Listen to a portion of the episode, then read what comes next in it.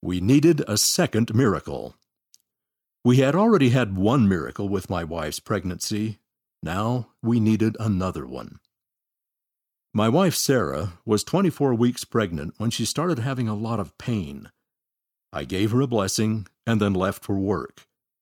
I was still at work when she called me home to take her to the hospital. Your baby's coming, we were told when we arrived. Since Sarah was only 24 weeks along, the baby's best chance of survival was an emergency C section. Your wife doesn't need to go through any additional trauma, the doctor told me. She's going to lose the baby anyway. Sarah and I talked and prayed about what the doctor had said. We felt that if there was any chance our baby could survive, we needed to take that chance. We had experienced difficulty having children. Our oldest son, Taylor, is adopted. When Sarah got pregnant two years after we adopted Taylor, we felt that it was a miracle. Now we needed a second miracle.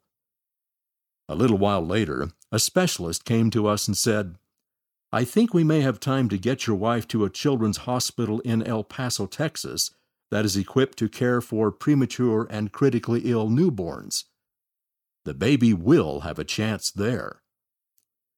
An ambulance pulled away from our local hospital with Sarah and sped toward the children's hospital 45 minutes away. I followed close behind, pleading with the Lord in prayer to give us a miracle. I promised him that I would stay on the gospel path and try to be better. At the hospital, I told the doctor in the neonatal intensive care unit, We know we have already had one miracle with my wife's pregnancy now we expect another one. The birth went well, and our baby survived. After she spent four and a half months in the neonatal intensive care unit, we brought Shanna home.